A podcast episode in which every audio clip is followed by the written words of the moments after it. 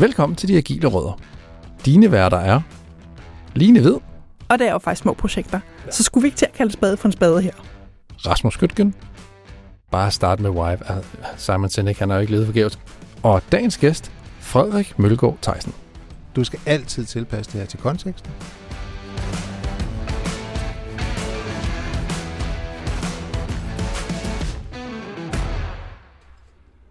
Hej Rasmus. Hej Line. Jeg tror, vi laver podcast. Åh, oh, det er dejligt. Det er Yes. dejligt. Vi er i gang igen. Det er vi. I- Og øh, det er dig, der har en gæst med, ved jeg. Det har jeg. Mm-hmm. Det har jeg. Og lidt ligesom øh, vores sidste gæst, så er det her faktisk også en, vi har fået anbefalet. Yep, Så det shout out dejligt. til Per for lige at Ja. anbefale øh, Frederik. Mm. Frederik, han er, øh, han er projektleder-nørd. Ja. Mm-hmm. Mm-hmm. Og øh, han har arbejdet med projektledelse, du ved, sådan like forever. Ja. Så han er, han er undskyld Frederik, men gamle gården. Han, han, Mhm. mm-hmm. han kender den vandfaldsverden, han kender de her projektmetoder, Prins 2 og alle de her ting. Dem har han helt ind under neglen. Rasmus, det hedder ikke gammel. Det hedder erfaren og vis. Erfaren og vis. Ja. Frederik Mølgaard Theisen, du er erfaren og vis. Yes. Nå, men han har altid haft et fokus på værdiskabelse, Ja. forandringsledelse Mm-hmm. i sine projekter. Ja. Og da han ligesom begyndte at se lyset på væggen, ligesom alle vi andre har gjort og hoppet til Agil, og vi har hoppet til Scrum og Kanban og alt muligt andet, så ville Frederik gerne noget. Ja. Han, han, han, han prøvede at lede efter et eller andet, og der fandt han så det, der hedder half double. Aha. Aha. Ja, fordi jeg skulle til at spørge, altså med alt det der projektledelse, så- altså, vi, har jo, vi bruger det ord jo, men altså, jeg var ved at spørge, hvad i alverden? Hvad Ja. skal han her? Men øh, ja, Det er simpelthen, fordi der, er- der er en metode, der hedder half double, og jeg skal være ærlig at sige, at jeg har kun stødt på navnet tidligere. Jeg har aldrig nogensinde dykket ned i, hvad ligger der i den her metode. jeg indrømmer også blankt. Altså, jeg, jeg har stødt på det, og så har jeg forsøgt at læse noget om det, øh, og så har jeg, er jeg ikke kommet så meget længere. Men jeg skal sige, altså, det var også mig, der fandt Per, fordi jeg holdt noget oplæg på en, øh, faktisk det, det hedder også en, en projektdag, eller projektlederdag, som øh, Peak Consulting Group stod for tilbage i Mm. foråret. Og der var øh, Per øh, keynote speaker, så der fik jeg sådan lidt mere at vide. Men jeg kunne stadig rigtig, rigtig godt tænke mig at dykke ned i det, fordi jeg har stadig heller ikke sådan helt, altså på det mere lavpraktiske plan, hvad er det, der foregår? Kan, Præcis. kan Frederik fortælle os om det? Jamen, det kan han helt sikkert, og jeg har haft en sindssygt god forsnak med ham, og Ja. har prøvet virkelig at spørge ind til det, og prøvet virkelig at finde alle de der gode spørgsmål, vi skal stille ham, for det virkelig bliver interessant. Og lige nu, ja. vi kommer til at stille ham alle mulige andre spørgsmål, end dem vi har forberedt ham på. Det er jeg slet, slet ikke i tvivl om. Nu igen. Ja, nu igen lige præcis. Men, men det er mere fordi, det er en metode, som læner sig op af valgfaldsverdenen, som jeg Ja. ja. forstår det. Øh, men tager en masse tilgang til, til noget af det agile, til samarbejde, til det agile manifest, er der også en lille, Okay. øh, lille øh, krog i. Så Mhm. der er en masse ting, som, som stadig lugter lidt af den agile verden, men som også lugter lidt af Ja. valgfaldsverdenen. Så, så det, jeg synes, det bliver spændende. Jeg glæder mig rigtig, rigtig meget til at blive klædt lidt mere på omkring den Altså det gør jeg bestemt også, og jeg synes jo, altså, at det er interessant, fordi at det har vi jo sagt før, ikke? og som jeg sagde, vi har altså brugt ordet projektledelse før i den her podcast, også mm. Uden at svine det til, for der er ligesom en grund til, at projektledelse eksisterer ude i verden. Øh, og jeg synes jo, det er noget pjat for dem, der ligger over den der øh, skyttegrav nogle gange, synes jeg, det kan være, hvor man bare sådan, agil er det eneste, der dur, og vi kan kun køre Scrum. Fordi det andet har også sin gang på jord, og jeg, altså der, hvor Half Double bare har fanget min interesse, og selvom jeg jo tydeligvis ikke helt har forstået, hvad det handler om. Men det er fordi, de, altså, at der er noget kombin, altså man kombinerer det, og det synes jeg er mega interessant. Ja, lige præcis, lige præcis. Så det er, det er meget omkring værdiskabelse og, og fokus på værdien, der bliver skabt for vores kunder, og ikke så meget på eksekvering og styring af projekter. Okay. Så, så det, bliver, det bliver spændende. Det gør det i hvert fald. Mm. Skal løbe ud og se, om Frederik er klar? At det, du, det kan kun gå for langsomt. Det gør jeg. Hej Frederik, Goddag, goddag. og velkommen til vores lille studie. Mange tak.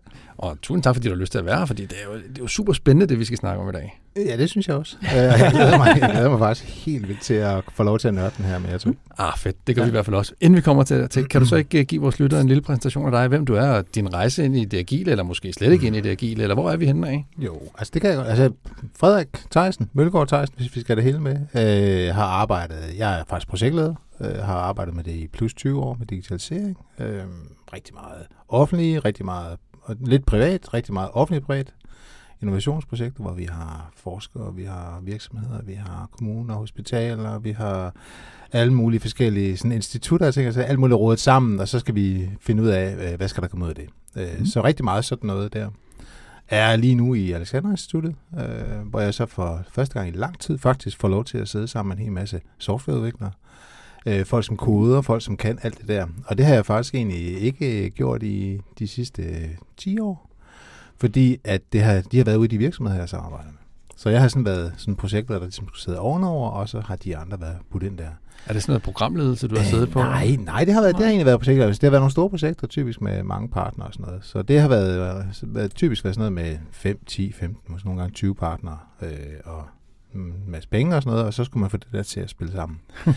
øh, og, men jeg har altid synes der manglede noget. Altså, nu kommer jeg fra det. Jeg kommer så fra sådan en klassisk projektlederverden, dengang hvor man kurserne, øh, alle skulle på Prins 2 kursus og alt muligt andet. Det er der sikkert nogle af lytterne, der også kender til.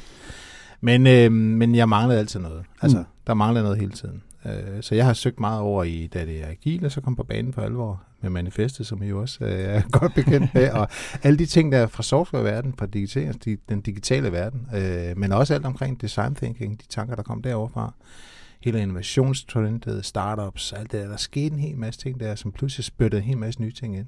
Øhm, og da jeg så render ind i haft dobbelt, sådan for en del år siden efterhånden, så havde de jo taget fat i alt det. Og lige pludselig var der noget der, som jeg tænkte, wow, det der, det kan jeg bruge. Det er alt det, jeg mangler. Det er alt det, jeg synes, der, jeg, jeg ikke kan få til at fungere. Som jeg havde gået sådan og fundet på lidt sådan på min egen måde, øh, sådan for mig selv. Og pludselig var der en eller anden ramme, jeg kunne hive ind og sige, jamen det er jo fuldstændig, det er sådan, det skal være. Så det var egentlig, det var lidt den sjove. Så den vej er den agile kommet ind sådan lidt af, af bagdøren, eller af, fordi der simpelthen manglede noget, som, øh, som hele det agile setup faktisk kunne. Så, ja. Hvad var det så, du synes manglede?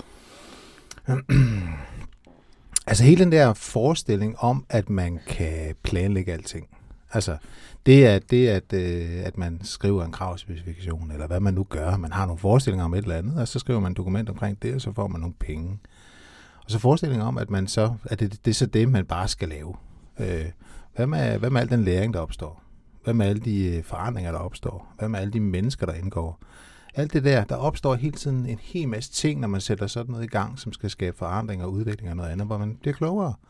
Og faktisk måske finder bedre løsninger, eller finder ud af, at det skal ikke være det her, eller det skal være noget andet. Det er jo sådan den ene del af det. Der mangler simpelthen nogle værktøjer til at styre alt det der, for det kan man ikke bare lave med sådan noget vi skal have en change management proces, og så skal, og så skal der besluttes. Og så sådan. Altså, der, der, der er meget med til det, ikke? Ja. Og det handler om mennesker, mennesker, mennesker, mennesker. Som jeg vil faktisk fandtes. Øh, fraråde ja. den der change management. Ja, ja, lige præcis. Ja. Ikke? Ja. Så der mangler, mangler, for mig mangler hele det der, det der, hele det der menneskelige, organisatoriske aspekt, som handler om, og det, det bringer mig så over det andet der, som handler om værdien, altså værdiskabelse.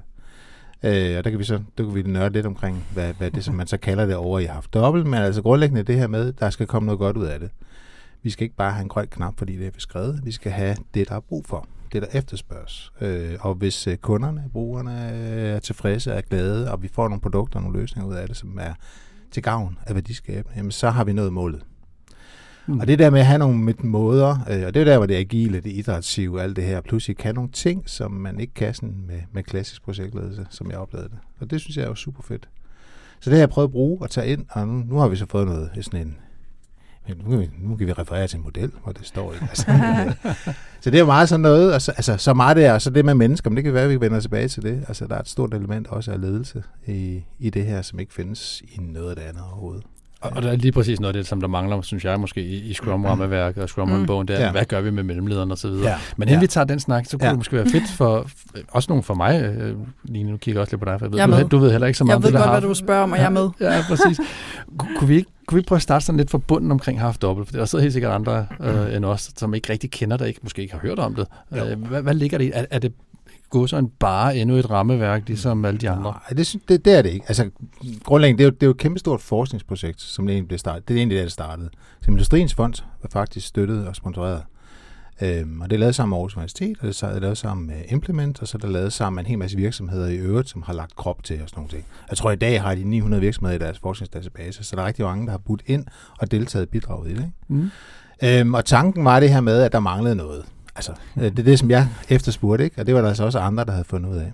Og så går man simpelthen ind og tjekker og laver et kæmpe stort øh, studie af, hvad der mangler, så prøver man simpelthen at skabe en ny ramme, en ny model for det, hvor man trækker ledelse ind, og man trækker change management, og man trækker value management, benefit management, alle de der sådan forskellige discipliner, som nu måtte være forandringsledelse, og hvad der er, gevinstrealisering, alt muligt. Hvad findes der egentlig af litteratur på det over i ledelseslitteraturen?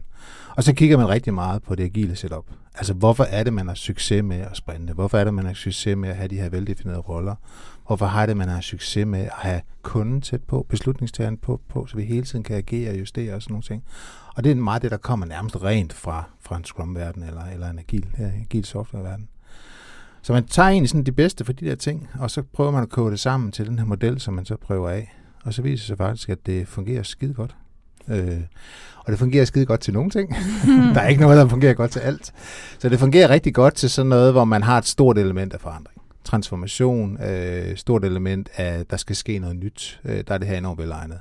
Du kan ikke bruge det her, hvis du skal bygge et hus eller bygge en motorvej. Det giver ikke mening. Eller noget, der er enormt meget sådan processtyret, regelstyret. Det, det giver det ikke særlig meget mening øh, i forhold til, fordi der er det været nogle andre ting, der, der skal i spil. Der kan man bedre bruge noget af det gamle projektledelse.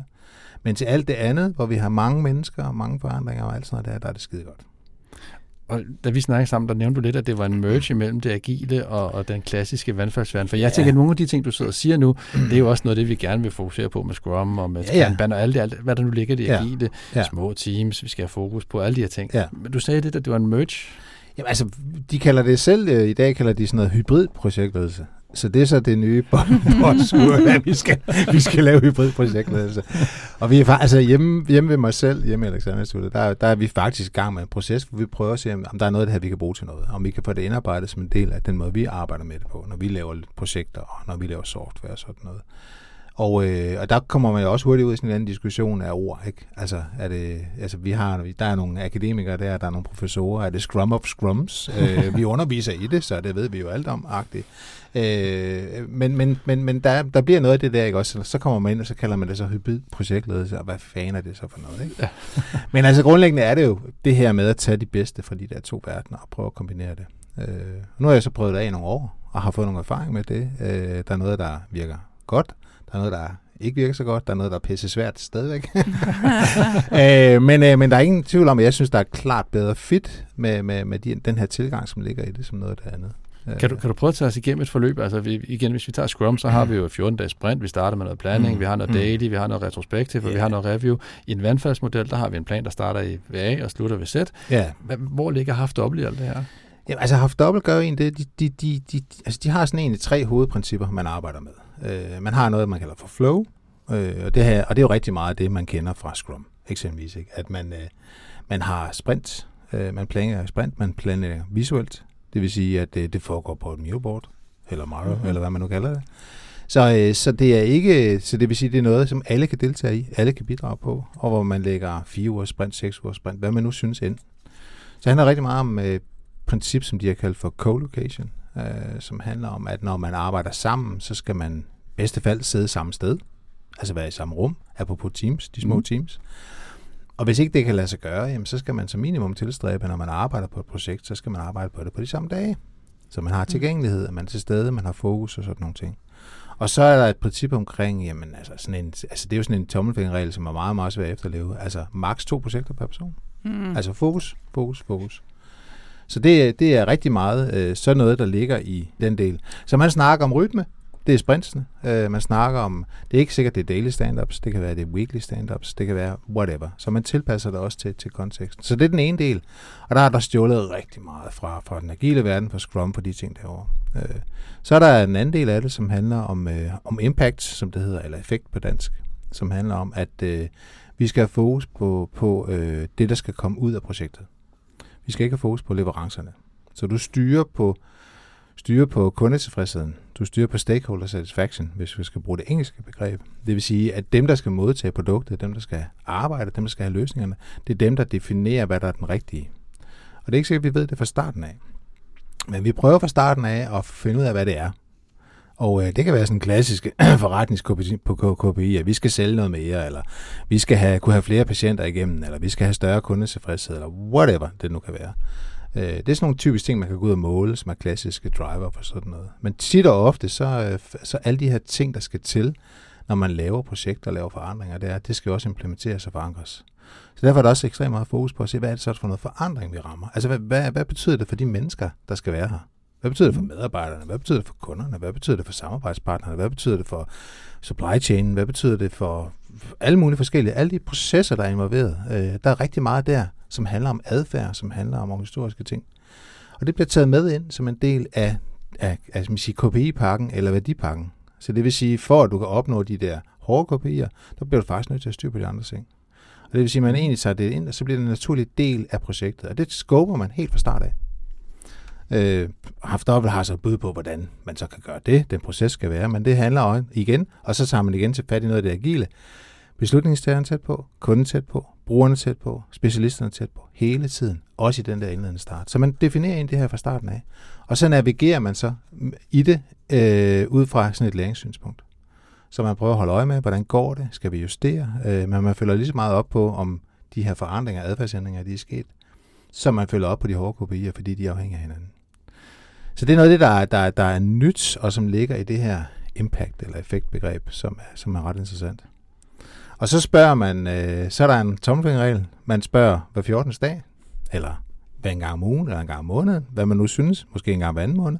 Så spørger man øh, alle sine interessenter, eller sine kunder, eller dem, der er med, hvordan går det? Så man har hele tiden sådan en, det kan være en simpel thumbs up. er I tilfredse? Øh, går det den rigtige vej? Gør det ej? Vi spørger hele tiden. Man, man stikker hele tiden fingrene i jorden. Helt, afsøger hele tiden, hvor tilfredse er de med det, der sker. Så det der med, at man hele tiden har folk inde, hele tiden har dialog omkring, hvordan går det. Øh, og det vil sige, at man også hele tiden, man er hele tiden proaktiv foran, man har hele tiden mulighed for at justere, korrigere, inden noget stikker af. Mm. Øh, og det giver en enorm styrke i forhold til at nå i mål med noget, der faktisk er værdiskabende. Så øh, ja. Det var to af tingene, ja. Og ja. ja, ja, ja. Jamen, det var, jeg, alt det der lyder jo rigtig agilt. Altså, ja, og jeg sidder sådan også og prøver at lede, hvor er sådan projektledelsen i det, ja. og det jeg sådan umiddelbart kan få øje på, det er, at det lyder stadig som om, der er noget start og slut, hvor med mm. agil, så har vi jo til det team, som i virkeligheden bare fortsætter i princippet ja. forever. Er der andet sådan klassisk projektledelse, der også er i spil? Øh, jamen altså, for, jeg må sige, haft op jo egentlig et on til, til klassisk projektledelse. Altså, fordi det er et projektledelsesværktøj. Det er tænkt til projekter. Det er noget, der starter, noget, der slutter, noget, der har specifikt formål. Og der er ikke adskillet det så for drift, eller, eller, eller continuous deployment, eller hvad man nu kan vælge at tænke i, når man snakker software og andre ting, øh, som er nogle af de nye ting. Så her øh, sammensætter man jo teams ad hoc, eller til projektets formål. Og så arbejder de egentlig. Tanken er jo så, at de skal arbejde som sådan et high-performing team. Øh, de skal lære hinanden at kende. Så det er der rigtig meget, gør man rigtig meget ud af. Det vil sige, at man bruger også meget tid på at bygge teamet op og skabe relationer og skabe tryghed og alle de her forskellige ting. Men der er ikke, men der er ikke øh, de der mange roller, som der er i Scrum. Øh, så det er noget med, at der er et start og et slut for, for, for sådan et projekt her. Og tanken er egentlig, at det der, grund til, at det har haft dobbelt, det er meget cheesy. Men det er jo, det er jo, øh, det er jo double effekt on half the time. Øh, mm. Så det er egentlig lidt det der, ikke? Altså, fordi de der projekter, de bare straks gik de var uendelige og, der, og noget, og, man, og de, folk blev spredt alt for meget og blev alt for tynde, og, og man kunne ikke levere noget ordentligt og sådan noget. Så det var lidt det der. Og det var også noget, industrien gerne var, var meget interesseret i, fordi de ville faktisk gerne kunne eksekvere de her ting meget, meget hurtigere, så det ikke blev hængende af det her projekt døn af alle mulige uafsluttede mm. ting hele tiden. Ikke? Så det var sådan et ønske for dem. Øhm, så det, der ligger, det er egentlig det, der ligger i, i haft. Så ja, det er projekter, det er ikke, det er ikke drift. Ja. Øh, så nu det, ved jeg ikke, om jeg simpelthen fik afbrudt dig i din afklaring af, hvad jeg har haft dobbelt altså, Jeg har taget bare med et brændende spørgsmål. Ja, ja nej, men det er helt i orden. Altså, det, kan også, det kan også komme til at tage frygtelig lang tid, jo. Men altså, øh, den sidste af de der tre man sige, øh, nøgleelementer i det, det handler faktisk om, om, om leadership, altså om ledelse. Øh, og ikke styring, men ledelse. Og det vil sige, at, øh, at øh, for det første, så skal beslutningstageren eller projektejeren, øh, det er en af de roller, der er defineret, skal altid være helt tæt på. De skal være helt tæt på i designet, opbygningen, beskrivelsen, målsætningen, hele det der, der skal til, når vi starter op på tingene. De skal også være tilgængelige. Det er så det, det, man sige, det, kan man så, det er jo sådan en regel, som man, man ikke behøver at skal følge dogmatisk, men øh, du skal være tilgængelig et par timer om ugen, fordi du skal, og det skal du afsætte tid til. Mm. Så det stiller og det er faktisk noget, der udfordrer sådan klassiske organisationer, og mange, mange organisationer, mange ting, det er, jamen øh, det er man jo ikke vant til. Altså, og jeg er projektejer for et eller andet, jeg skal bare møde op til styregruppemøde øh, to gange om året, ikke? eller hvad tit er, ikke? Nu skal du pludselig være til stede hele tiden, ikke? fordi vi har brug for beslutningskraft. Ikke? Øh, så det er den ene del, så det er også det, og det giver også engagement og sådan noget. Ikke? Og det gør også, at der er altså også at den vej igennem lyst til, at det skal gå hurtigt. Altså det skal ikke tage 100 år at nå i mål med tingene. Øh, men det gør også, at det bliver meget, meget stærkere og mere robust. Og så har man så, øh, så har man så projektlederen øh, skal så samtidig arbejde for øh, hele tiden at engagere alle mennesker. Så projektlederen har et, skal have sådan et samarbejdende mindset. Det vil sige, og alle i projektet skal have et samarbejdende mindset. Det er faktisk vigtigt. Vi skal kunne samarbejde. Det nytter ikke noget, at jeg har mine egne mål. Det er altid projektets fælles mål. Øh, og det er noget, det vil sige, det er også en kultur, man snakker ind. Det er en kultur, man arbejder ind. Øh, så det er rigtig meget det her med at være tæt på hele tiden. Så det er nogle af de der principper, der skal til. Og den der ledelsen, altså den fylder en tredjedel det er det eneste projektledelsesrammeværktøj, jeg har stiftet bekendtskab med, egentlig hvor ledelse fylder så meget. Ikke? Og det synes jeg er super interessant, at det fremhævet som værende mm. væsentligt for alle mulige ting, også for at uh, skabe langtidseffekter af tingene. Det lyder som om, at det, det er en metode, som man, jeg tror egentlig også, du nævnte tidligere, man kan bruge for mange forskellige typer projekter. Ja, lige altså det er ikke kun softwareudvikling. Mm. Nej. Men hvordan, hvordan håndterer man drift? Altså hvis det er, at man vælger at gøre det med softwareudvikling, og man har noget overdragelse mm. til drift, og der kommer nogle fejl ind og så videre, er, er der et mm. driftelement i det her? Jamen, det kan der jo sagtens være. Mm. Øh, altså det kan være, det, det, kan, det kan der jo sagtens være. Det kan jo sagtens være, at det team, som sidder og laver softwaren, hvis det nu er noget software, ja, det er jo faktisk et team, som er etableret i forvejen, og som sidder som en del af en eksisterende drift, eller som sidder som, som hos, en, hos en ekstern leverandør eller noget andet, som så skal I skal bygge det her, og så kan de køre deres proces dernede. Men der kan så være masser af andre, der kan være nogle aftager, der kan være nogle organisationer, der kan være nogle brugere, som bliver påvirket af den her nye software, som så bliver sat i kraft, bliver sat i drift. Og så var man bliver nødt til at finde ud af, hvordan skal vi egentlig håndtere de her forandringer. Øh, hos os, der vi er nu, har vi også produkter, hvor man laver. Vi har også nogle faste teams omkring de produkter, de bygger, og de arbejder meget øh, efter Scrum-lignende metoder, meget metodisk med de der ting, og meget systematisk, og med kode, øh, dokumentation og alverdens ting og sager og sådan noget. Ikke? Øh, og de arbejder selvfølgelig hele tiden på kundebehov og sådan noget. Og der vil så være en, hele tiden være en, være en kundedel af det der, eller en brugerdel af det der, som hedder, jamen hvis de skal have glæde, gavn af de produkter, der bliver sat i søen, så skal de jo sådan set også øh, kunne implementere det.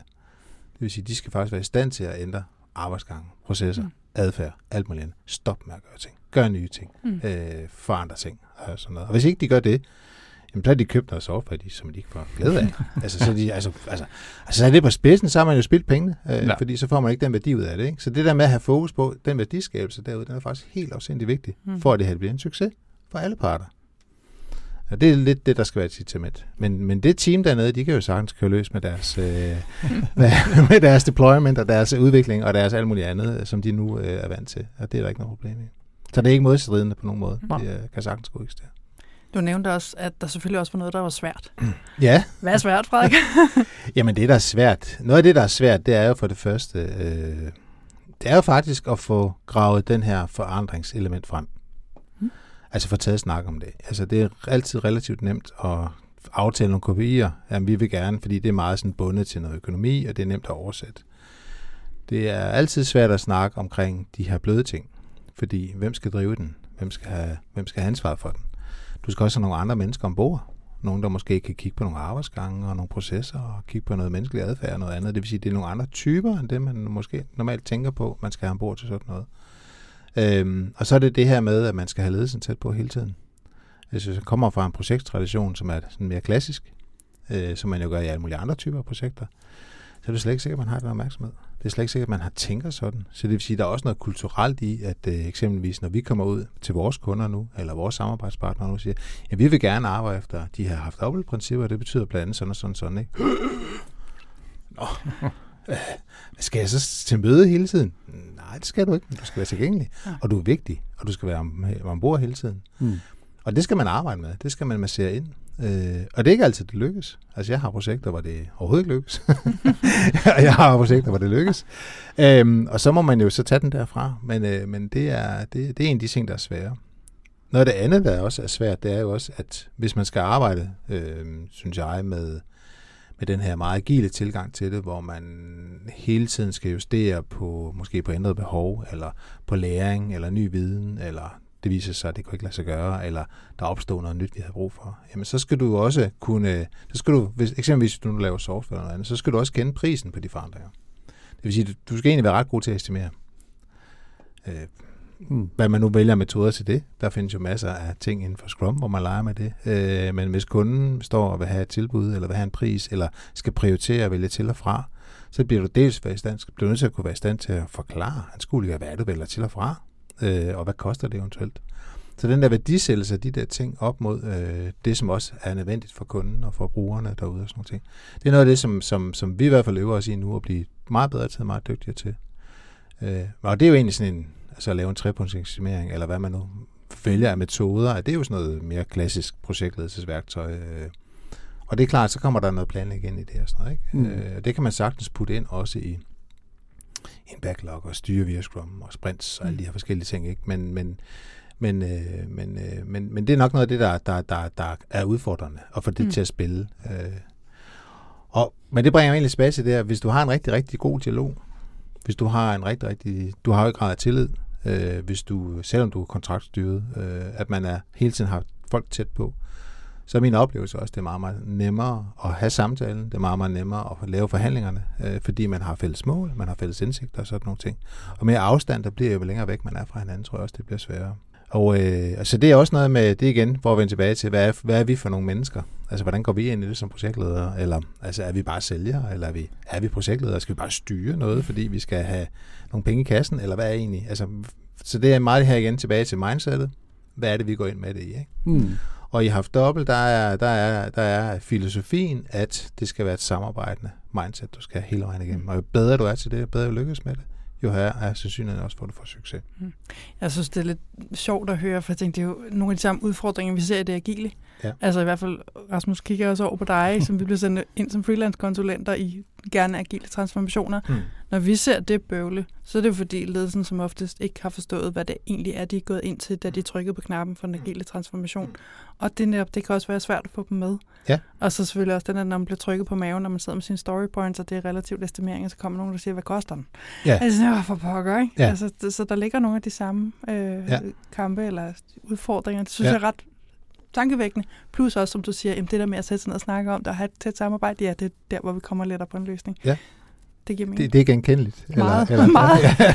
det virker så bekendt, det ja, her. Ja, ja, ja, ja, ja. ja. Så, øh, så det, altså, så, men altså selvfølgelig er man altid, man er jo altid i en situation, hvor man kan komme til at skyde forkert, og fejlestimere, underestimere, overestimere, altså alle de her forskellige ting, ikke? Men det der, men, men det er altid, ja, kommer jeg til at gentage lidt mig selv, men det her med, at man er tæt på hinanden og har et tæt samarbejde, og det er det, det handler om. Mm. Det betyder også, at når du starter projekter op øh, som projektleder, så er det noget af det, du bruger meget tid på i starten. Altså du bruger rigtig meget tid på at massere det her mindset ind, få alle deltagerne til at forstå det. Og i de projekter, jeg har nu, der vender vi tilbage til det hele tiden. Øh, husk nu, at den værdiskabelse, vi har, altså jeg har et projekt lige for øjeblikket, hvor vi har nogle, hvor vi i princippet har nogle potentielle kunder til en uh, softwareudvikler. Øh, og der er det selvfølgelig afsindig vigtigt, at den software, der bliver bygget, er faktisk noget, som de der potentielle kunder har lyst til at købe. Mm. Øhm, men der er mange ting, der er mange ting i deres organisationer, som gør, at de har enormt svært ved at engagere sig i at få deltage til i workshops og brugerdesign og alle de her forskellige ting, der skal til, for at vi får skabt den rigtige løsning og beskrivelse af workflows og alt muligt andet. Og det er klart, så, så, så kommer vi jo faktisk ind i en, en situation, hvor vi har en risiko. Vi har en risiko for, at øh, den her pågældende leverandør udvikler noget, som de ikke gider købe, de ikke vil bruge, fordi det ikke er involveret i at få det lavet sådan, så det faktisk er spidsenklasse. Øhm, og på den anden side, så har vi, har vi nogle de her potentielle kunder, som investerer massiv tid i og penge øh, i at få det her udviklet, at de faktisk står i en situation, hvor de får, står med et produkt, de ikke kan bruge til en skid. Mm-hmm. Og det er jo, det er jo en lose-lose. Altså, så, så, så, men igen, tilbage hele tiden snakke omkring, I bliver nødt til at bidrage, fordi at, øh, og der, der kan være mange, mange barriere for, at man ikke kan det der, og man ikke er vant til det, og traditioner og mm. organisationskultur og alt muligt andet. Men det, det, det er sådan, noget, sådan et eksempel på det her med, det bliver bare nødt til hele tiden gentage, gentage, gentage. Det er, at vi har et fælles mål, vi har en mm. fælles interesse. Det engagement, bidrag begge veje, så får vi klart det bedste, ikke? Fordi at, og så videre, ikke? Du snakker om, om rollerne i det her. Ja. Uh, jeg har ikke hørt dig nævne Scrum Master, jeg har ikke nej, hørt dig Process Master, eller haft Double uh, Champion, eller noget som helst. Der sidder rigtig mange virksomheder, der siger, vi har problemer med Scrum, vi har problemer med Safe, netop fordi ja. vi skal implementere alle de her roller, vi skal ændre hele ja. vores organisation osv. Hvad har vi haft Double? Jamen, altså haft Double er jo, altså man siger igen, det er jo ikke drift. Så, øh, så derfor har vi ikke nogen, der er jo ikke nogen stabsfunktioner, der skal besættes. Øh, så der er to roller. Der er en projektleder og en projektlejer. Og så er der, og så er der, ja, så er der selvfølgelig alle dem, der ved noget om tingene. Øh, som er brugerne, som er kunderne, som er specialisterne, som er dem, der ved noget om software, om processer, om arbejdsgange, om hvad der skal komme ud af det, øh, økonomifolk og sådan noget. Og de bliver trukket ind og hævet ind som specialister. Og det afhænger jo fra projekt til projekt, hvad vi har brug for. Altså, ja. Det kan man ikke sige på forhånd. Men det, men det er sådan, så, det er, så princippet er der kun de to, og, øh, og faktisk i haft dobbelt, der har man Altså, det står ikke nogen steder, men styrgrum er slagtet. Okay. Altså, øh, så der, det vil ellers være fint, hvis ja, det står ja, men, ordret, som du siger det der. den, er, den er slagtet. at det kan godt at det kan findes et eller andet sted i en slide langt nede, tror jeg. Men, men, men grundlæggende så handler det hele tiden om samme samtale, samarbejde mellem projektlederen og projektejeren. At de to er et partnerskab, som sikrer sig, at den her værdi, den kommer igennem. Og de har så forskellige ansvar. Stadig projekt, proces, projektejeren er typisk den, der har det ud, udsynet i forhold til omgivelser, de der ting skal bidrage ind i det, ligesom klassisk øh, projektlede ejer, øh, kan man sige. Ikke? Mm. Øh, og projektlederen har det nedad til, ikke? Men, men de i fællesskab skal de skabe rammen. Okay. Øh, mange projekter, jeg er med i, kan man ikke slippe for en styregruppe, fordi jamen, det er jo så, så det er opdrag fra en fond eller noget andet, så det, så det er default. Mange offentlige organisationer har, skal have styregrupper osv. Ikke? Så det, men, men så finder man et niveau, hvor, hvor, hvor, hvor det kan bruges. Men vi bliver nødt til at kunne træffe beslutninger hele tiden. Så, øh, så det må vi også fortælle styregruppen. Øh, vi bliver nødt til at få uddelegeret noget ansvar og noget til beslutningsstøtte. Så hvor lægger vi den hen, ikke? Mm. Ja. Og du har Hvad? selvfølgelig sådan en kaffekop, du dis- diskret kommer med til møderne, hvor der bare står, styregruppen er slagtet, og så sætter du dem til op der, ikke? Nej, altså, og det, det, og, det må man, det, og det skal man også respektere, og, man siger, og det at kunne eskalere, eksempelvis nu, nogle af de projekter, jeg har, hvor der er mange partnere med, jamen der er det utrolig vigtigt, at man kan eskalere, hvis der bliver problemer, men ikke noget, man ikke kan løse internt, eller altså, der kan være mange årsager til, at, at der er partnere, som ikke kan levere. Det kan være alt muligt personlige ting, det kan også være organisatoriske og sådan noget. Der bliver man nødt til at kunne, kunne, kunne løfte det op. Så, så det der med at have et anker rundt omkring, hos noget ledelse, som rent faktisk kan trække af på tingene og sådan noget, det er altid vigtigt, ikke? Mm. Men vi bliver nødt til på ugenlig basis at kunne træffe beslutninger. Hele tiden. Det er nok ikke noget, vi skal vente på ting. Nej. Øh, så det er et væsentligt, væsentligt element. Det lyder som om, at Haft Dobbelt stadig er et projektrammeværk, som har en eller anden form for leverance, og så løber vi alle sammen hver til sit. Øhm, jamen, det er det, der ligger i, i, i et projekt. Øh, så, kan du, så det handler det måske om, at vi ikke skal lave projekter mere. Øh, så er det måske mere den, det snakken skal handle om. Altså er projektledelse, er projektet som sådan, som, som, som ting, som entitet eller som fænomen, er det dødt? Er det, er det slut? Har vi ikke brug for det mere? Fordi vi, har, vi, vi er i stand til at lave alle vores forandringer inkrementelt via nogle selvkørende teams osv. osv. Altså, øh, hvad hedder det? Grifa. De er jo ved at indføre selvstyrende teams i hele deres organisation. Øh, Mm. Så de har fjernet ledelseslaget og sådan nogle ting. Så det er den måde, de driver deres virksomhed på, deres ting på. Men igen, det er jo kun internt så, så man siger, man, og Arla har også lagt alle deres projektledere. De arbejder også efter en, en, en, en, en model, som har stjålet en masse fra design thinking og safe og sådan nogle ting. Men de har jo også fuldstændig ændret den måde, de arbejder på. Der er ikke noget, der hedder projekter med, det hedder Apex. Øh, det, altså, så de har simpelthen taget sprogbrugen ind og sprøjtet det ud over det hele. Så, så, så, så det findes jo også, den bevægelse findes. Øh, men det er jo så fordi, man tænker, at man kan lave ting inkrementelt hele tiden. Man kan bygge det ind. Det er noget, der kan foregå internt i organisationen. Men lige snart du skal samarbejde, øh, lige snart du skal være flere forskellige, og du har forskellige udgangspunkter, du har forskellige modenheder, du har forskellige forståelser, du har forskellige kulturer og alt andet, jamen så kan det godt være, at projekterne stadigvæk, altså projekt, øh, tilgangen, forståelsen stadigvæk kan være brugbar, mm. fordi det, det er en ramme, hvorpå man kan håndtere det i.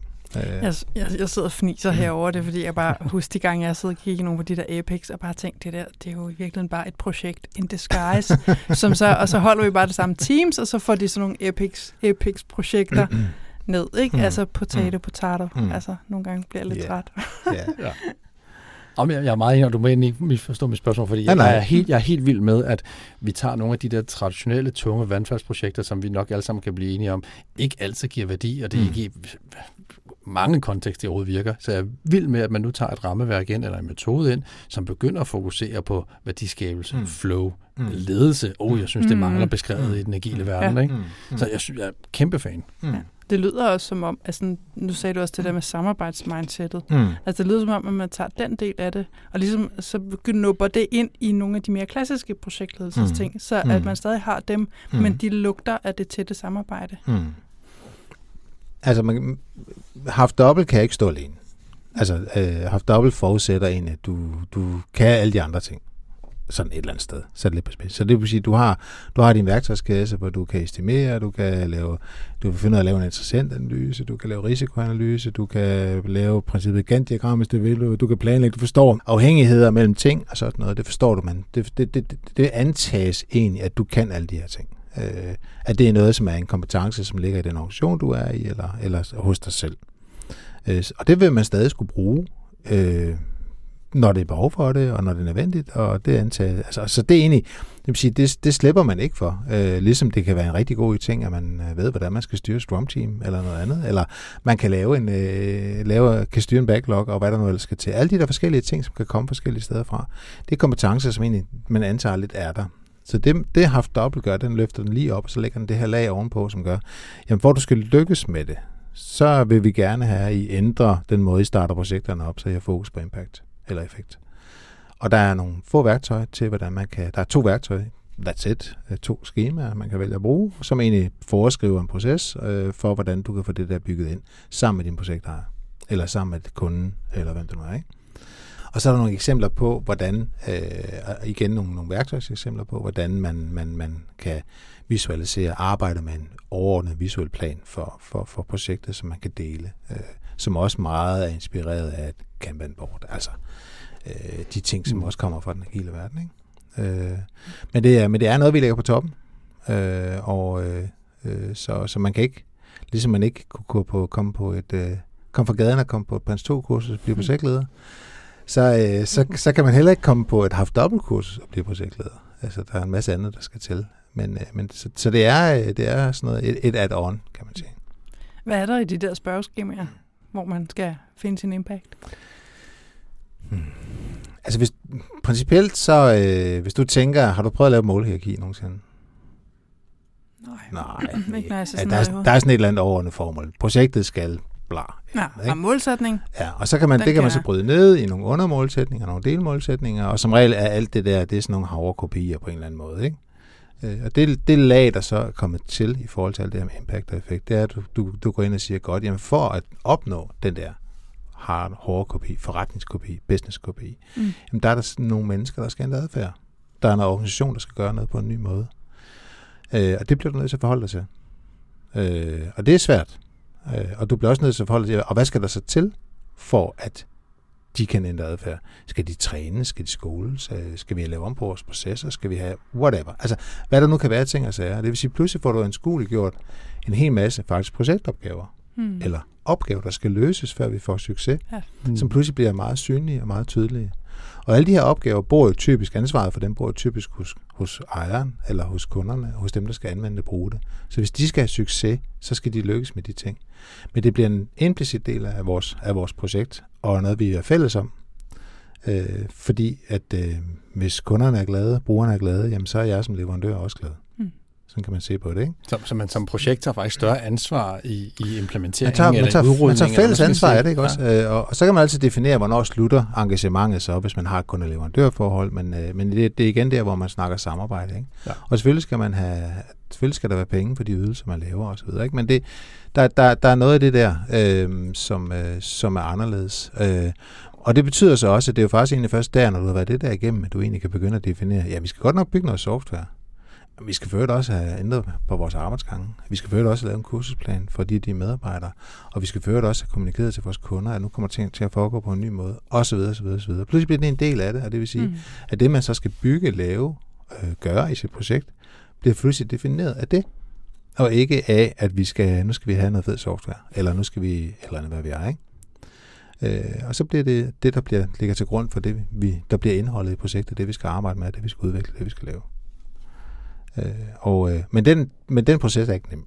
Det, øh, ja, det har den aldrig været, øh, og det er den stadigvæk ikke. Øh, og det er igen der, der skal man kunne tage læring ind og hele Mm. tiden arbejde med det, ikke? Øh, når man bliver klogere. Øh, så. Vi havde i øh, vores sidste episode, der havde vi en snak med en øh, kontorchef øh, i det offentlige. Mm. Øh, for vi snakkede nemlig præcis omkring ledelse og agilitet i det offentlige osv. Det lyder som om, at det her det er jo også et, en metode, som vil passe fint ind i sådan en traditionel øh, hierarkisk øh, organisation, som mm. en offentlig instans af en eller anden art. Kunne man sagtens. Altså, øh, ja, ja, uden problemer. Altså, jeg, jeg har brugt, øh, altså, de, jeg har brugt haft dobbelt, både i forhold til private virksomheder, i forhold til offentlige, i samarbejde mellem og sådan nogle ting, så ingen problem i det overhovedet. Så øh, ja, selvfølgelig. Kort Ja, selvfølgelig. det- altså, det, det, det, der, det, der er udfordringen, og det er måske jeg vil sige, mange, mange virksomhedsledere, og, og måske især i det offentlige, hvis man går ind og kigger på en kalender hos en kontorchef i det offentlige, eller tilsvarende niveau, sådan et, øh, ikke, måske ikke øverste, men næste niveau, jamen de har møder fra 7 om morgenen til 5 om eftermiddagen, 6 om eftermiddagen. Og så Mm. det der med at stille krav om, at du skal først være tilgængelig for det her projekt to timer om ugen, Ja. jamen det, er, altså, det kan være, det kan være et, umuligt krav at opfylde, Ja. fordi de er simpelthen ikke i stand til det. Så der er også noget strukturelt, som kan gøre, at man kan være enormt udfordret mm-hmm. af Mhm. det. Men det at begynde at tænke anderledes omkring de her ting, øh, omkring arrangementet og sådan noget, du kan altså ikke nøjes med at stille op Jeg hver tredje til, måned. Altså- lige til at sige, det der burde, eller er forhåbentlig så et lille wake-up call, der siger, hvordan er det helt præcis, vi arbejder, siden ja. alle er booket ja. så meget ja. op? Ja. Kan det virkelig være rigtigt, at vores chefer ikke kan investere to skaldede timer om ugen Ja. til noget, der jeg formoder Mm. er et vigtigt projekt, siden mm. Det blev sat i gang? Ja. Altså, det, Ja. Jeg håber, det er et wake-up Ja. call til de Ja. gange, hvor I stødt på det problem, Ja. at der er nogen, der har været sådan lidt, hmm, Og, det så, og så vender vi så lige lidt tilbage til noget andet omkring det her med haft dobbelt. De snakker om korte, tykke projekter. Mm. Og det vil sige, hvis du har fokuserede projekter, som tager kortere tid, øh, så har du ikke 25 projekter på en gang, så har du måske 10. Det vil sige, så vil det også være lettere for den pågældende leder at bidrage og være til stede, fordi de skal ikke sidde i styregruppen eller være projektejer for fire eller fem projekter samtidig, men måske kun for et eller to. hmm. Og så bliver de der to eller fire timer, som, eller det, det er jo så meget, at behøver det ikke at være, men det er egentlig bare sådan en som tommelfingerregel, du skal være opmærksom på, at det kan der blive brug for, ikke? Jamen så er det måske pludselig ikke noget problem, Mm. mm. fordi man har gennemført tingene på langt, langt kortere tid, øh, og dermed også for hurtig effekt, og ikke forstyrre folk så meget. Øh, så, så, så, det er, så det er lidt, bider lidt, bider lidt tilbage til, at igen, omkring mindsetet, det er det, vi gerne vil opnå. Det er det, Mm. vi gerne vil forsøge. Jeg sidder så med sådan nogle innovationsfondsprojekter og noget andet, hvor man skal have PUD'er på og alt muligt andet, så de tager altid tre år. Og det, at- altså, der, det er svært at forsere, altså tidsmæssigt, så hvad kan man så gøre? Jamen, så må man prøve, prøve at bygge projektet op i nogle delprojekter, eller nogle tidsscopes, eller nogle timeframes, eller noget andet, hvor man siger, men inden for det her, der prøver vi så at arbejde intensivt og tykt med det her, og så må vi så, når de her seks måneder er gået, tænke, og hvad skal vi så arbejde intensivt og tykt med de næste seks Mm. måneder, for at opnå den der effekt. Men, øh, men grundlæggende er det, ja. Du, du nævnte også på et tidspunkt, at det var svært det der med at få allokeret folk mm. så lidt. Mm. Og jeg, jeg synes jo, det er lidt sjovt, for jeg, et eller andet sted, det er jo barnelærdom. Jeg tror, alle, der har bevæget sig noget, der bare minder om en projektverden, de ved godt, du skal helst ikke være på meget, for meget gang, fordi altså, det kan vi ikke. Så skal vi sammen med det ene og det andet, der bliver for meget. Altså sådan tid, der går tabt i fluff. Mm. Du sagde, det var svært. Mm. Jeg tænker, hvad gør man så for at forsøge at få det til at lykkes? Har du nogle tricks i ærmet der? Jeg ved ikke, om nogle, jeg har nogle tricks i ærmet. Altså, vi, vi, vi, vi kæmper jo også med det hjemme med mig selv, der var jeg nu. Ikke? Altså, mm. vi har, vi har, der er også tendens til, at folk bliver sat på for meget. Øh, men, der er også, øh, men det er også meget, meget tydeligt. Altså, det er meget tydeligt også, at de, når de er på for meget, øh, og de oplever det også selv, og vi har faktisk en løbende diskurs omkring det nu her også, at, at det faktisk er et problem for medarbejderne, men det er også et problem for, for projekterne og de ting, vi laver, fordi folk kan ganske enkelt ikke levere samme kvalitet. Nej. Jamen, det, Og det er for enormt svært at komme ind og ud og ind og ud og ind og ud. Og det, det, er, jo, Mm. det er jo ikke noget nyt. Øh, så så det, vi, det vi forsøger faktisk, det er, at vi forsøger faktisk at prøve at tænke kort og tykt. Mm. Og øh, vi har sådan en tommelfingerregel om, altså, at der skal, altså, der, der skal rød, lyse en rød lampe, når nogen er på for meget. Fordi det dur ikke. Mm. Øh, og der er selvfølgelig hele tiden det der pres. Øhm, kommer der en eller anden kontrakt ind ad døren, og der kommer et eller andet, øh, nu er der kommet en ny fond, og nu er der lige noget af et eller andet. Så er der hele tiden tryk på, hele tiden tryk på, tryk på, tryk på. Ikke? Øhm, og øh, så det handler egentlig, handler egentlig langt hen ad vejen om øh, at have respekt for det. Øh, hele vejen op igennem organisationen, også have respekt for hinanden.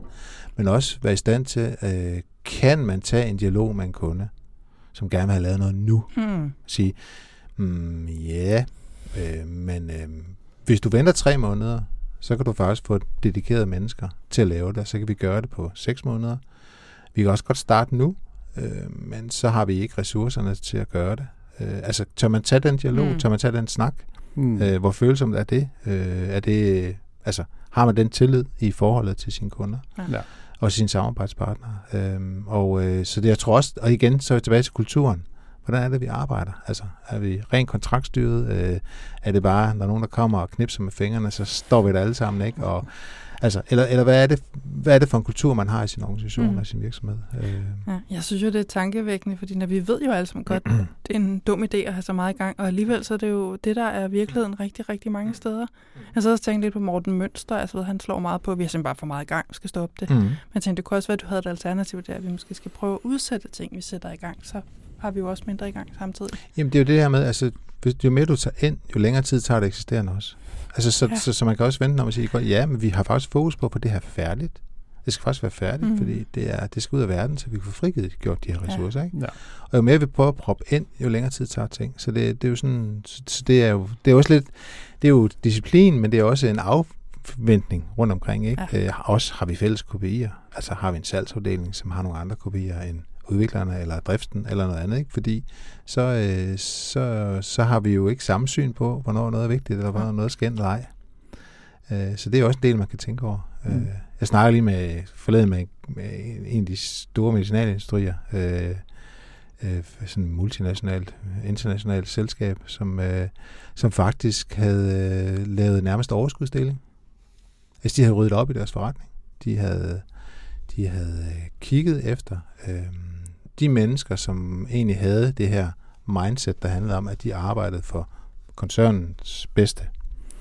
Men sådan som fordelingen var mellem bonus og så videre, så blev de ikke belønnet. Øh, mm. hvor der var andre steder, hvor man havde en anden sammensætning af bonusordninger, som gjorde, at der blev man belønnet for noget, som måske egoistisk set var godt for mig, men måske gik ud for alle mulige andre. Og alle mulige andre. Og egentlig ikke samlet set var det, som var bedst for koncernen. Mm. Og der har man simpelthen gjort op med den tankegang.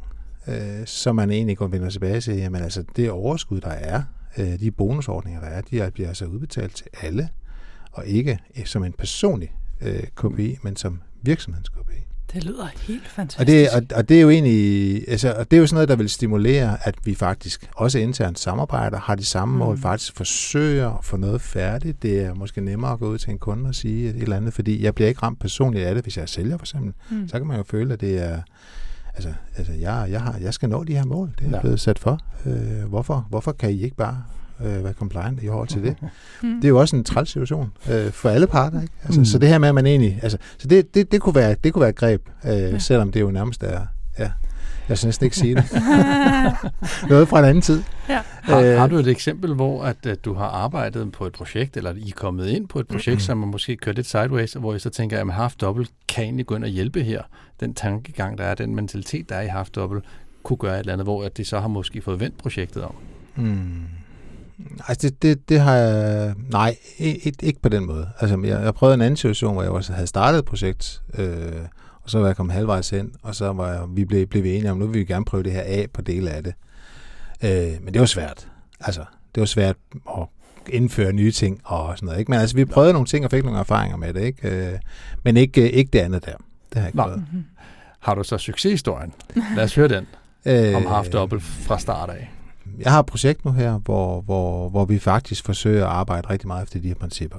Øhm, og det handler også om, at øh, når man går ind i det, altså det her med mindsetet, det her med fællesansvar, det her med at få brugerne involveret, det her med at få beslutningstageren tæt på.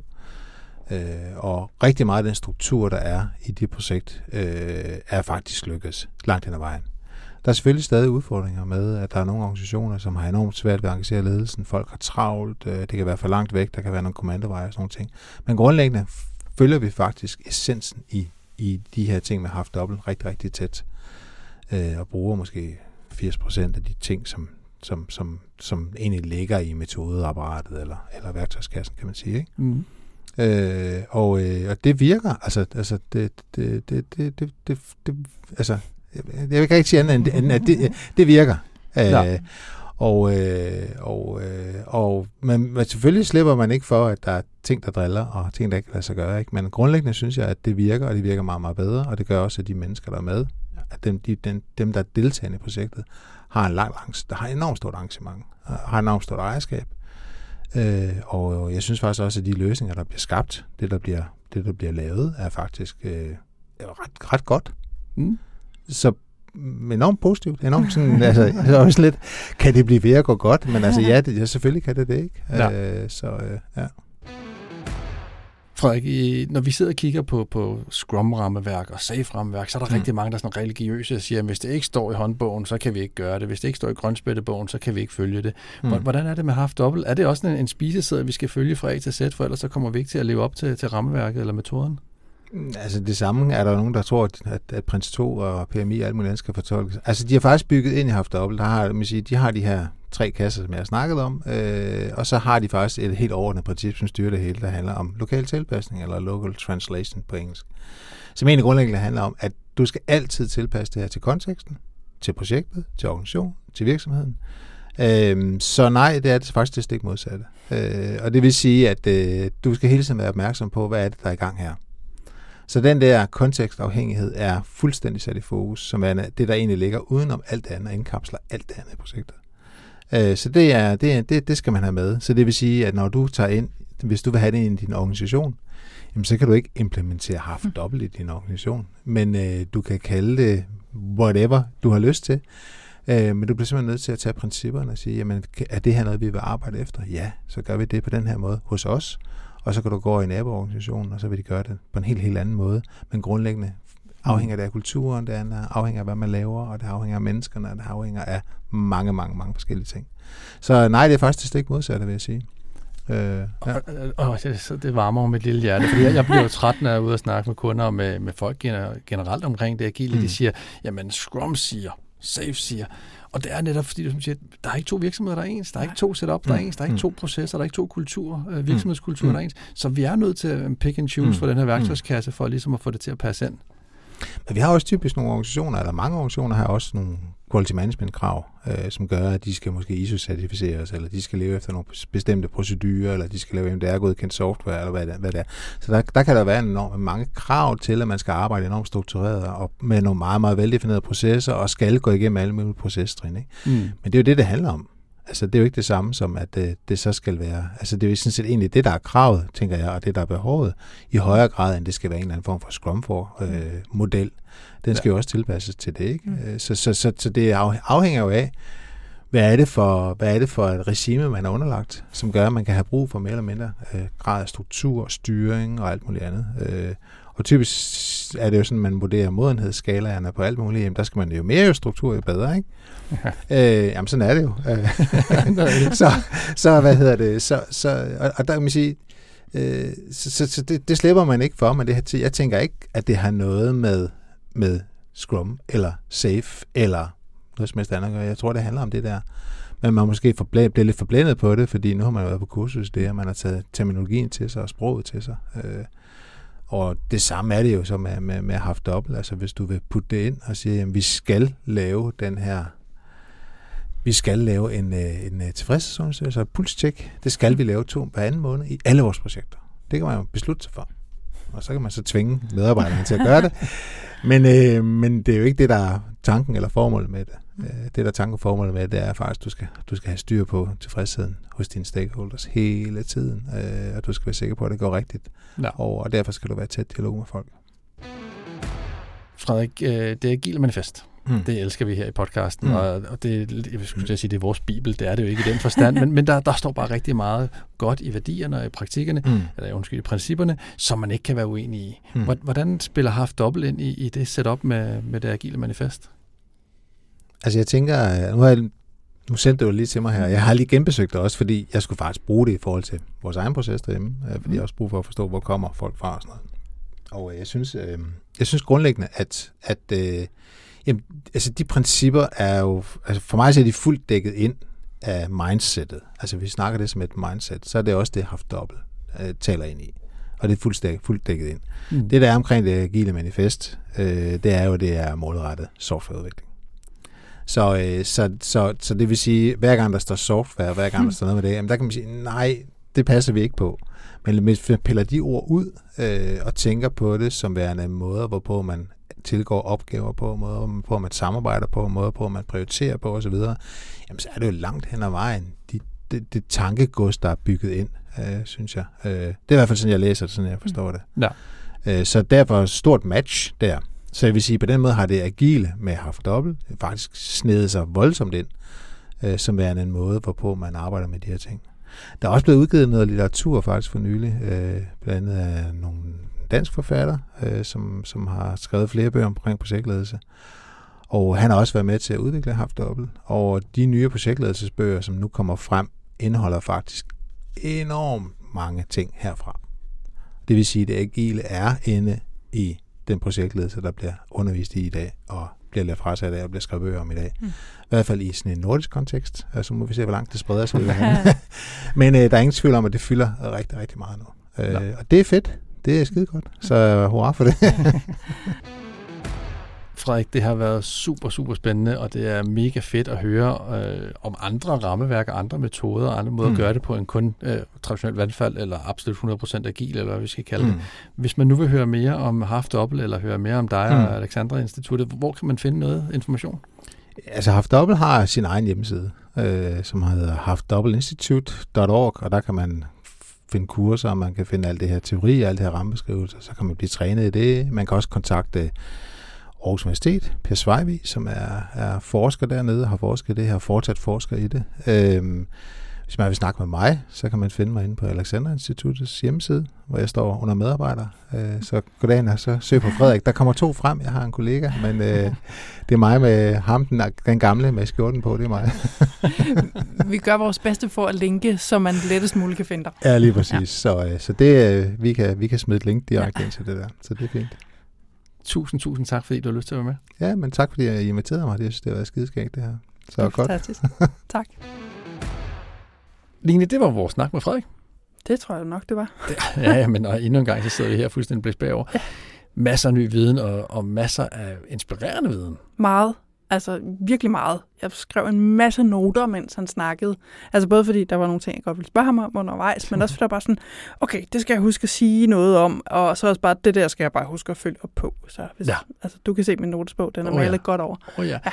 Hvis du skulle nævne en ting, som virkelig inspirerede dig ved, ved Half Double, hvad vil du trække frem? Altså, jeg har simpelthen en punktliste herovre. Okay. Der er fire punkter på, når du er advaret. Ja. Øverst op. Det er lidt tilfældigt, og så alligevel. Der står det der med, at de har bygget ledelsen ind. Ja. Vi har jo talt om det før. Kigger yes. måske især over på jer, Scrum. Øhm, mm. Altså det der, at ledelsen bare ikke rigtig figurerer altså i metoderne, fordi det figurerer i den grad ude i hverdagen. Ja. Øh, så jeg elsker det, at de har taget det ind, og som han jo sagde, det er en tredjedel. Så det fylder, og det er vigtigt. Helt sikkert. Og der slår jeg bare flikflak af begejstring. Ja, Jamen, jeg, er, jeg er helt, helt enig, og især også fordi, at det, det er ikke styring, men det, det, ligesom, det er ledelsesværktøj. Det er, nu går vi forrest, nu viser vi alle de her ting, ja. i stedet for at fokusere på øh, traditionelle vand, øh, vandfaldsprojekter. Gør sådan, gør sådan, gør sådan. Mm-hmm. Yes. Helt enig, helt enig. Jeg er vild med, at, øh, at det ikke ændrer alt for meget på en virksomhed til at starte med. Øh, jeg spurgte lidt ind til, om det var, om det var sådan stepstone, var det en middel grund til at komme over og køre full-blown agile, safe, mm. scrum, whatever der er ude af. Øh, det er ikke mit indtryk, at det er det. Men det med, at man ligesom kan tage og sige, at vi bibeholder vores organisationsstruktur, vi bibeholder vores teams og vores ressourceallokering osv., men vi tager alligevel fokuserer vores projekter på en helt anden måde, netop mm. på flow, på forandringsledelse, på ledelse generelt, alle de her og værdiskabelse. I love it. Yes. Altså lige der, det er den bedste overgang til mit punkt nummer to. For det er sådan, at det er principper, som ja. man sagde. Altså det er ikke en metode. Nej. Det er nogle principper, som man kan vælge at følge. Og så, hvis jeg ellers forstår det rigtigt, så kan du så proppe det ind, du sådan har brug for. Ja. Altså, så kan du tage nogle ting over fra den traditionelle projektledelse, og du kan tage din Scrum, hvis du gerne vil køre Scrum. Altså, og det synes jeg simpelthen er super, super fedt. Altså, at der er de her principper, som jo så, som jeg tror, at jeg fik sagt, er sådan knupper af på det andet. Ja. Jamen, så jo, vi har en projektleder. Men det er en projektleder, der har det, han kalder et samarbejdende mindset. Ja. Så det er ikke, altså som du lige beskrev, ikke? det er ikke den klassiske projektleder, der bare står, du gør det, du gør det, du gør det.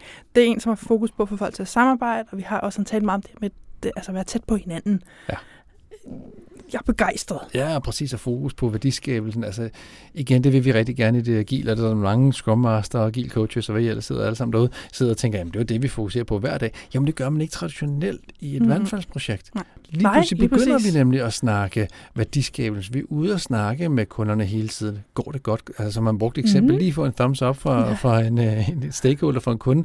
Ja. Er vi glade? Er vi stadigvæk der, hvor vi skaber det, I har behov for? Den værdi, vi, vi, vi gerne vil levere? Eller skal vi til at, at, at ændre retning eller lave noget ja. andet? Jeg synes, det vidunderlige er, at et eller andet sted er det jo simpelthen både så, så indlysende og så, så dejligt simpelt. Frem for at sidde og stige på vores kravspecifikationer, og hvad skrev vi nu? Skulle den der knap være grøn, og skulle den være firkantet, eller skal den runde hjørner? Så kigger man simpelthen ud på kunderne, stakeholders, hvem der ellers er, og spørger, er I glade for det, vi har gang i nu? Ja. Det er da en meget bedre sted at tjekke, end det der åndssvage Word-dokument, der ligger en eller anden på fællesdrevet, eller i skyen. nu er jeg meget gammel, ikke? Ja. Skyen. Ja. Ja, lige præcis, lige præcis. Og vi gør det i projekter. Mm-hmm. Det er, love it, love it.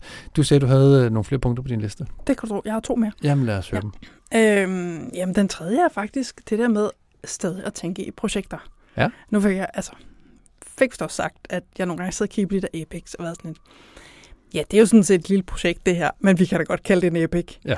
Øhm, og jeg synes altså, det kan noget, fordi at det er måske også der, hvor jeg nogle gange synes, det bliver sådan lidt søvd om. Det er sådan, vi arbejder sådan hele tiden løbende på noget. Hold nu op, vi udvikler jo også nye features en gang imellem, og nogle gange er det nogle større ting. Og det er jo faktisk små projekter. Ja. Så skulle vi ikke til at kalde spade for en spade her? Jo, jo, jo. Altså, nogle gange er der jo noget start og slut. Og det kan jeg godt lide, at de ligesom står ved. Ja. Og jeg synes, det betyder jo ikke, at vi så skal gøre op med stabile teams. For det kan jo godt være, at vi har stabile teams, som så tager altså en, et lille projekt ind. Ja, præcis, og hele den lærende tilgang, hele tiden lave retrospektiv, alt efter behov, lidt ligesom Kanban, der, der kører det, når der er behov for det, Ja. og ikke nødvendigvis hver 14. dag, Ja. men hele tiden tager den der tilpasning ting. Igen, at vi begynder at gøre det på projekter. Ja. Jamen, prøv lige at tænke over det. Det det er jo, jamen, jeg, jeg synes, det er Ja. vildt. Og så faktisk også en, en ting, der ligesom hænger som sådan en lille krog på den. Noget, jeg har savnet i det agile. Fordi han talte jo faktisk også en del, eller i hvert fald han fik nævnt det her med, at man så også bruger at gøre noget ud af at starte op. Virkelig få defineret sådan et, altså et fast, specifikt formål. Altså virkelig sådan, hvad er, hvorfor gør vi det her? Ja. Det savner jeg altså ofte Mm. ude i virksomheder, som vil have de her agile, stabile teams, der bare skal køre derud af, hvor man lidt kæmper, altså, altså hvad er meningen med galskaben? Altså nogle gange bliver det sådan lidt fluffy, og vi har sådan en mission statement, som en hver idiot kan sige ja til, ikke? Altså, og Ja. ja. der er altså noget smukt, fordi hvis du skal bygge øh, en eller anden knap, der skal kunne noget specielt, og det er et produkt i sig selv, så er du lige pludselig meget mere konkret, og det betyder, at når du skal lave et formål, så skal du altså virkelig kunne forklare og være specifik, hvad det, det skal. Og det kan jeg også godt lide, og det er også der, hvor jeg faktisk synes, det er lidt fedt, hvis vi lige tillader os selv at tale projekt en gang imellem. Ja, lige præcis. Eller bare starte med Wife. Simon Sinek, han har jo ikke levet forgæves, han har ikke skrevet Mm. bøger forgæves. Det er jo super fedt. Og det er jo også det, der er hans pointe. Start nu med hvorfor. Ja. Hvorfor gør vi det her? Hvad er det, vi er sat i verden for at lave? Hvad er det, det her team skal gøre? Hvad er det, vi Ja. skal fokusere på? Hvad er det for nogle steps? Og så bryde det ned, sådan så vi får Ja. hele det her, øh, hvad skal vi sige, fokus på forandringsledelse, værdiskabende projekter osv. Hele sløjfen rundt om det hele. Ja, Mega fedt. Ja. Du havde en fire punkt. Det havde jeg. Men inden jeg tager den, så har du mere. Nej, Så er det ikke nej, mig, der jamen, nej, jamen, jamen, jamen, kom, fyr løs. Okay, så tager jeg den sidste. Og den var jeg altså også lidt vild med. Altså det han siger, at man fra startet også prøver at tænke på, hvad skaber det her forandring? Mm. Hvad, altså skal det her, altså både øh, ændre det noget for vores egne medarbejdere, for vores slutbrugere, og hvad har det her konsekvenser? Og så den der, skal det her driftes bagefter? Altså især den sidste, som jo også bare virkelig kedelig. Den har jeg da tit oplevet, man sådan lidt overser, og så bliver man sådan lidt overrasket bagefter. Gud, vi skal også drifte det her. Ja. Så Ja. der er jeg også bare sådan, og det er så måske fordi, jeg har stået selv mange gange. Det er også nogle gange indrømmet, altså hvad hende, der har glemt det. Ikke? Så det kan jeg bare godt lide, at det ligesom er bygget ind, og det husker vi lige at tænke på, det der. Der tænker jeg, det er det er en god idé. Ja, og for lige at citere dig, plus en på den der, fordi det er, det, jeg, jeg er helt enig, det savner jeg i hvert fald nogle gange, også i den agile verden. Ja. Selvom vi ved, at forandring er bare noget af det, som der er vigtigt at have fokus på, så glemmer de, fordi vi vil rigtig gerne vil producere ny funktionalitet, vi vil gerne have nye features, vi vil gerne have en ny flot grøn knap. Ja. Vi glemmer måske bare nogle gange at fortælle, hvordan skal knappen bruges, hvad er det for en adfærd, hvad er det for en proces, der skal gøre hen til, Mhm. at du nu skal trykke på den her knap.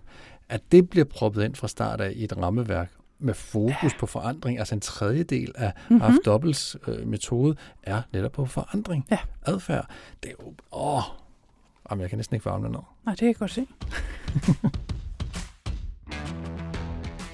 Det var alt for denne gang. Du kan skrive til os på hej eller se os på LinkedIn, hvor vi har en side, som du selvfølgelig meget gerne må følge. Du må selvfølgelig også rigtig gerne sprede rygtet om podcasten, så vi kan få endnu flere lyttere. Og øh, meget, meget gerne give os en rating ind i din nærmeste podcast. Og så kan du som altid finde både os, ordbogen, podcasten på diagilerødder.dk og alle relevante links fra dagens episode, dem finder du i show notes. Jeg hedder Rasmus Gytgen. Jeg hedder Line Hvid. Vi høres ved. Rumklang og popfilter, det er sådan nogle ting, man lærer, når man er gift med en radiomand.